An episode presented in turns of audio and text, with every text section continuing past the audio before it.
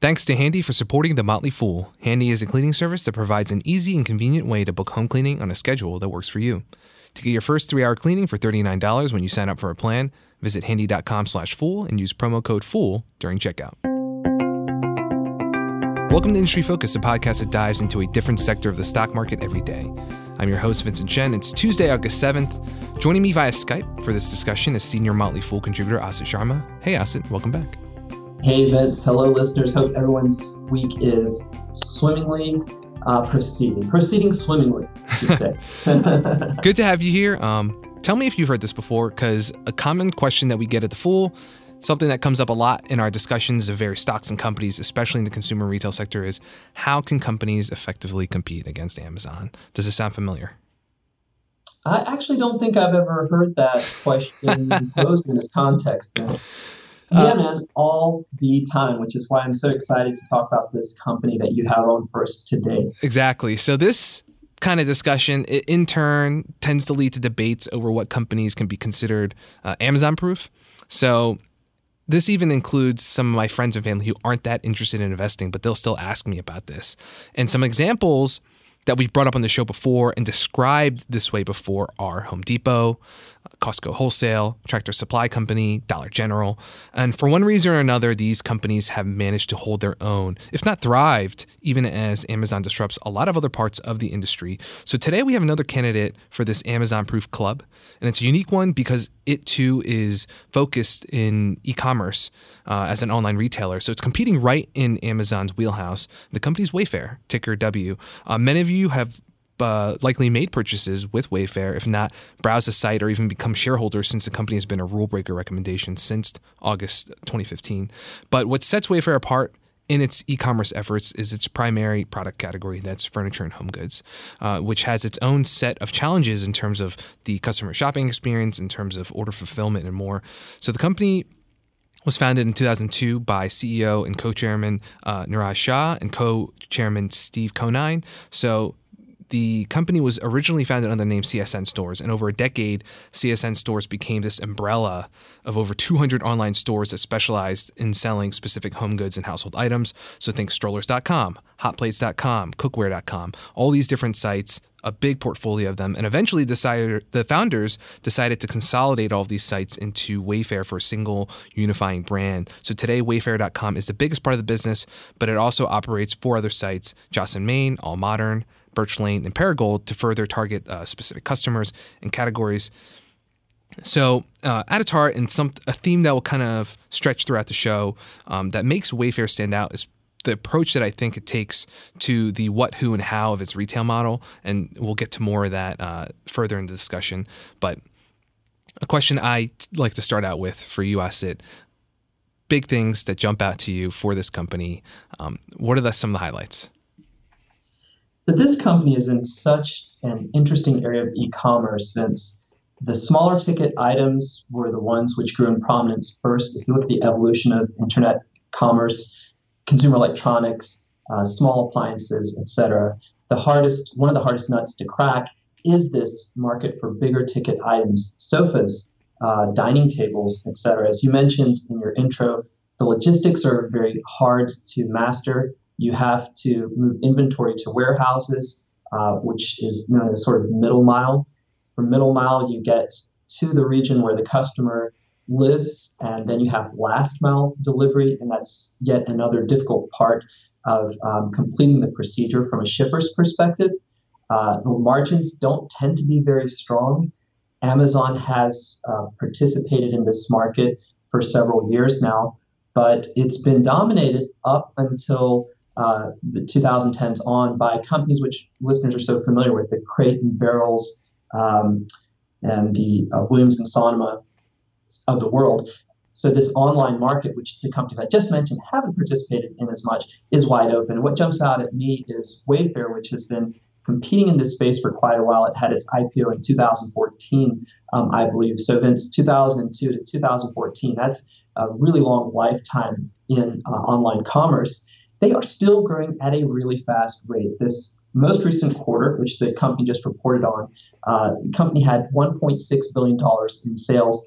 That increased almost 49% year over year. I'm extremely impressed by that. Uh, certainly piques my interest, uh, given that Amazon last year said it wanted a bigger chunk of this market. Um, and I'm interested in the fact that the company, while it has an extremely low gross margin, around 23 to 24 percent, it's able to operate on a slightly positive basis when you look at adjusted EBITDA, earnings before interest, taxes, depreciation, and amortization. And long term, the management team has set its gross profit target for right where it is, around 25%. Uh, they say is optimal for the company to flourish. Um, so these things jump out at me. How did a small company manage to grow so quickly, maintain a very consistent formula of fast growth and stable margins? And I think some of the answer is in the way that it approaches the customer experience on its website. So I'll pass it back to you, uh, Vince, with a question you know, for yourself. Um, I myself browsed Wayfair recently uh, because listeners, you may remember last summer uh, we were doing some painting. We moved on to uh, maybe getting some new furniture. Have you ever shopped on Wayfair or um, browsed their site? Yeah, I was actually checking my email for this because I remember browsing the site in the past, but I couldn't remember if I actually bought anything. Search my email for Wayfair 2014 futon mattress purchase was from them. Again, this is a good example of the typical item that a lot of customers will look for: um, larger, uh, large parcel, and uh, something that presents presents some challenges in terms of the logistics of the fulfillment behind that. And I remember my experience in terms of buying that item, getting it, uh, unpacking it was all went all went very very well. And again, uh, with this home goods focus, uh, Wayfair values the annual U.S. market at 275 billion dollars. So, really big market opportunity. Um, they say they think that online penetration is around 10 percent, and the market size doubles when you add Europe, where the company has started to expand with younger operations in the UK and Germany. The bulk of its business still based in the U.S., um, but adding those markets effectively doubles opportunity. Uh, in their conference calls, for example, they see this overall revenue potential uh, for home goods at something like $600 billion, so a massive market. And with the customers that they focus on, um, the CFO recently uh, at a investor conference went very, very specific, defined their target customer as a woman. 70% of their customers are women, around 45 years old, with a median household income of $80,000. You know, this is somebody who, in terms of their disposable income, who's moved on from kind of the experiences. Uh, they have a family, they have kids, and they really want to create a home uh, that's comfortable for them and uh, a vision of uh, something that you know brings them joy each day. And the company also speaks to this tailwind of how the aging millennial population, uh, where the oldest millennials have en- started to enter this phase of their lives where they are starting to buy homes, have families, and enter this demographic that's very uh, attractive for the company. And this is also a generation that's extremely comfortable shopping online. So the idea of buying a sofa uh, from Wayfair becomes less and less foreign and less and less intimidating. And uh, that's a kind of big tailwind, uh, big growth opportunity, I think, for the company. It's really interesting. So that's kind of on the who, the what side, what they're selling, the who side uh, in terms of who they're selling to. Um, but the way they sell also online, if you think about the typical furniture buying experience, you have to go potentially to many different stores to get uh, different styles, different price points uh, when you're looking at a more brick and mortar focused shopping experience. And Wayfair definitely touts having a really broad selection because, uh, and this is a really interesting idea when you're shopping for furniture, you're shopping for home goods, it's one of the few times when you're buying something where you might not know exactly what you want. You know, I've been helping my wife recently shop for computer, and we immediately knew, okay, we're going to go with brands like Lenovo, with Dell. We have a very clear vision of what she wants. But if you're buying uh, bar stools or a sofa or some other furniture, you might not know yet. You're looking for inspiration in terms of what that entire interior decor will look like. And so when Wayfair can boast 10 million products, 10,000 suppliers, it really gives them uh, a wide shopping experience that is harder for uh, their typical brick and mortar competitors, whether it's a specialty store or even a big box store, if you think about Walmart or IKEA, to necessarily replicate. And that's another really interesting uh, aspect in terms of what makes the experience so, uh, the shopping experience with the company uh, more compelling in addition and on top of the service side of the business where they're really focused. They have over 2,000 uh, kind of customer service representatives in house, not outsourced, that are focused on answering questions, helping customers find the right products, and all these things kind of come together to compete uh, to create a pretty compelling experience in terms of e-commerce for a less traditional e-commerce product category. Um, so let's move on though. Um, into some of the strengths and I think really help stand out because everything that we've described you could say Amazon rep- can replicate a lot of that. They're known for pretty good customer service. Uh, they have a massive product selection, but something that is a struggle here is in terms of the logistics and delivery. And uh, Wayfair has invested a lot into that. Can you speak to um, how the company is kind of creating these competitive strengths through, for example, uh, Castlegate and also its Wayfair uh, distribution network or delivery network?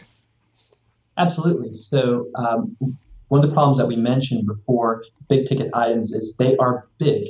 And if you want to compete in this business, you essentially have to build warehouses to inventory uh, your products. Uh, this company has several thousand suppliers, and they you know, range in size from very big concerns to um, very craft-oriented small outfits that goes to this uh, speaks to this very large selection that Wayfair offers. So Castlegate is the company's proprietary warehouse system, um, and they call this a forward position supplier inventory complex. And that allows the company to deliver smaller parcels in one to two days, larger parcels in about a week plus. Um, the company says that suppliers uh, supply about approximately 65% of their inbound volume uh, into their delivery.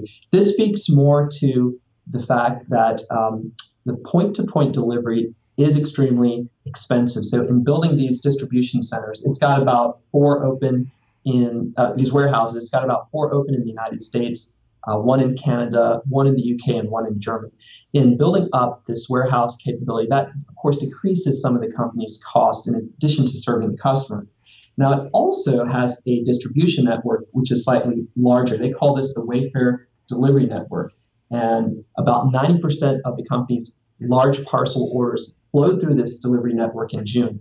So, why is this important? Uh, Amazon is famous for utilizing third parties for distribution uh, while it builds up its own capacity. Wayfair is following this same model. The problem from a shipping perspective with large parcels is that you can't fit them on what's called a truckload shipment. So the cheapest form of shipping is truckload. And if you've got 16 widgets or 160 widgets that are all the same, you can fit them onto one truck. This is how the logistic industry operates. If you have odd items, items of varying sizes, that will always go to a less than truckload shipment, which is more expensive.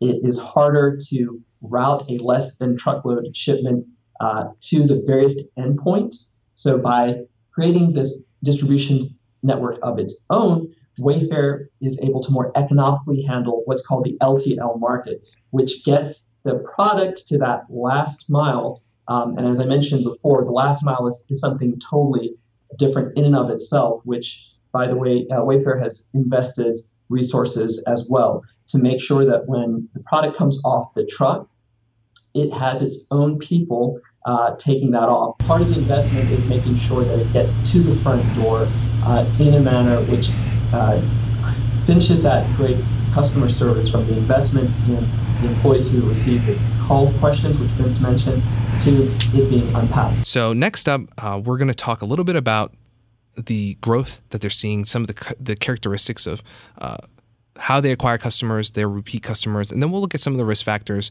um, before we get into uh, the the bottom line for this company and, and the outlook going forward. Thanks to Handy for supporting the Motley Fool and Industry Focus. Uh, I recently enjoyed my first cleaning with a Handy professional, and it was an eye opening experience for my wife and me. Uh, we previously never considered the idea of professional cleaners because of how particular we tend to be about our living space. But it took us not even five minutes to make the appointment, and unlike the cable company that might give you a four or six hour window for their arrival, the cleaner was right on time, not to mention super accommodating and thorough, going through every inch of our place. And after she finished, it felt like we traveled back in time to when we first moved into the apartment, it was so clean. Handy makes it incredibly easy to book home cleanings on your schedule right from the app or website. Just tell them how many bedrooms and bathrooms you have, choose the date and time that suits your needs, and Handy will match you with one of their top rated professionals, or you can check out the reviews and go with the pro of your choice. Handy offers clear, upfront pricing, so what you see is what you pay, and you do it right on the app or site so there's no run to the ATM or rummaging around for your checkbook. And all Handy services are backed by the Handy Happiness Guarantee. If you're not satisfied with the quality of your service, then Handy will send another pro at no charge for your next booking to get it right. Get your first three hour cleaning for just $39 when you sign up for a plan. Visit handy.com slash fool and use promo code FOOL during checkout. Recurring charge terms and conditions apply, which are outlined on the site. Again, that's handy.com slash fool, promo code FOOL to get your first three hour cleaning for just $39. All right, so let's move on now. Um, it's kind of our final uh, segment for the show. And I wanted to mention some really encouraging figures, um, what they company consider some of their key performance indicators in terms of the growth and the progress that they're making, and why investors, uh, as for a long time, for Amazon, for example, the market was very forgiving in terms of its lack of profitability, but the incredible growth it showed customer loyalty is a big part of that. Rapid growth is a big part of that. You've spoken to the incredible growth they've seen that they've recorded in the past year in the most recent quarter. Um, but just to give you an idea, most recently, active customers grew 34% for them year year over year for the second quarter, um, and they're seeing orders per customer in the trailing 12 month period at about 1.82, averaging out. And in terms of the satisfaction that a customer has shopping with Wayfair, it bears out in their repeat customer orders, making up two thirds of all of their orders. So clearly, people are satisfied enough with the experience to come back to make up two thirds of those orders and make multiple orders in a trailing 12 month period. So I think there's some very compelling uh, direction there in terms of what uh, what those key performance indicators tell us in terms of this story. We haven't quite seen uh, a bigger company with a lot of resources fully push their weight in to the space to compete. And I'm curious if there's anything you're looking for that might signal a red flag for you to investors. One of the things which uh, investors should focus on in terms of risks is how Wayfair acquires its customers. It's gone more uh, and more heavily into marketing and TV advertising, and it also spends quite a bit of money on paid search. Um, this is according to a recent Forbes article. Between 2016 and 2017, if you look at the total of paid searches that relate to this home furnishings industry, um, Wayfair's searches resulting in a Wayfair um, result doubled from more than doubled from 6% to 13%. So Wayfair held a 13% share in all paid branded searches. But branded searches where a user inputs the term they want to see. That's where Vince types in Wayfair um, so he can get to the site and maybe order another um, piece of furniture. That only counts for 9% of Wayfair traffic. If you compare that to some well known retail competitors which have uh, deep pockets to further their online operations, again, Williams uh, Sonoma, Sonoma Restoration Hardware, two examples, those companies are seeing 60 to 70 percent uh, of what we call brand modified searches. So 60% of the, to 70% of their traffic is coming from customers who are extremely loyal um, and recognizing that. Now, offsetting this is this growing customer loyalty.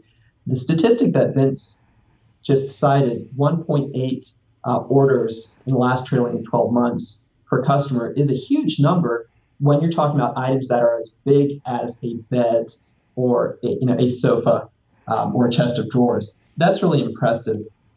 The other key thing to, to watch if you look at their investor presentations is how they're capturing this growing market share.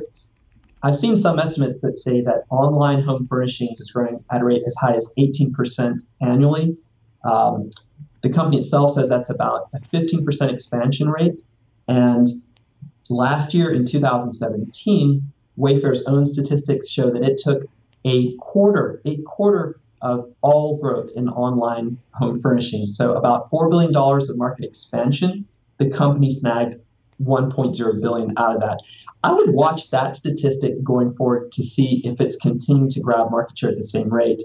Once Amazon and some of the other companies I mentioned finally get serious about competing with Wayfair, we may see many of these key performance indicators start to stag.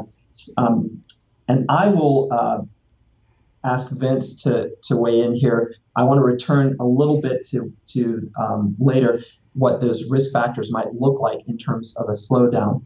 But uh, main point is watch the key performance indicators, watch that market share, how much of it uh, it's grabbing. And if you really like to dig into those SEC filings, track the numbers that the company is paying for its paid search.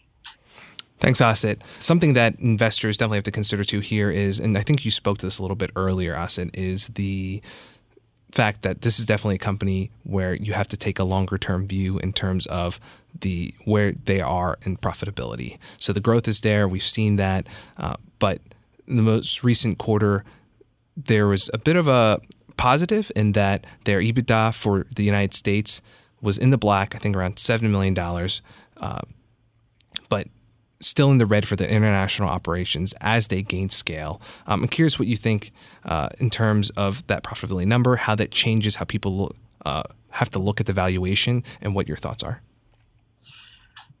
The, the number is positive from the perspective that uh, the biggest share of the market right now exists in the United States. Uh, lesser opportunity near term and a lot of opportunity long term exists in the UK, Germany, the rest of Europe, and in Canada. So I really like that.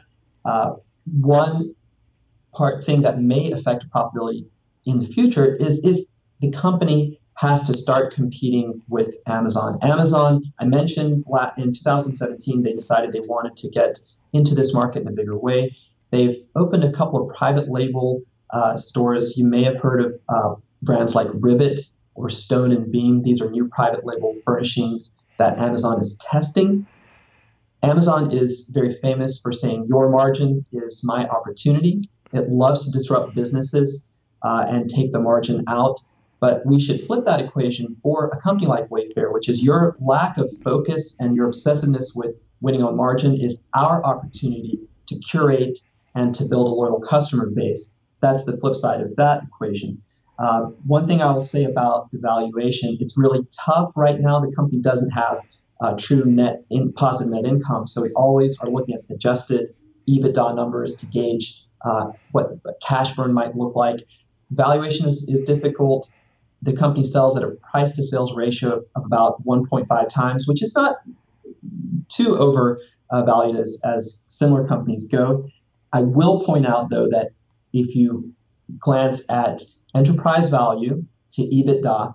So enterprise value, uh, just short definition, is the total value of the company, uh, all its assets and liabilities together, then adding the market capitalization. So what it's worth out in the, the real world in the stock market.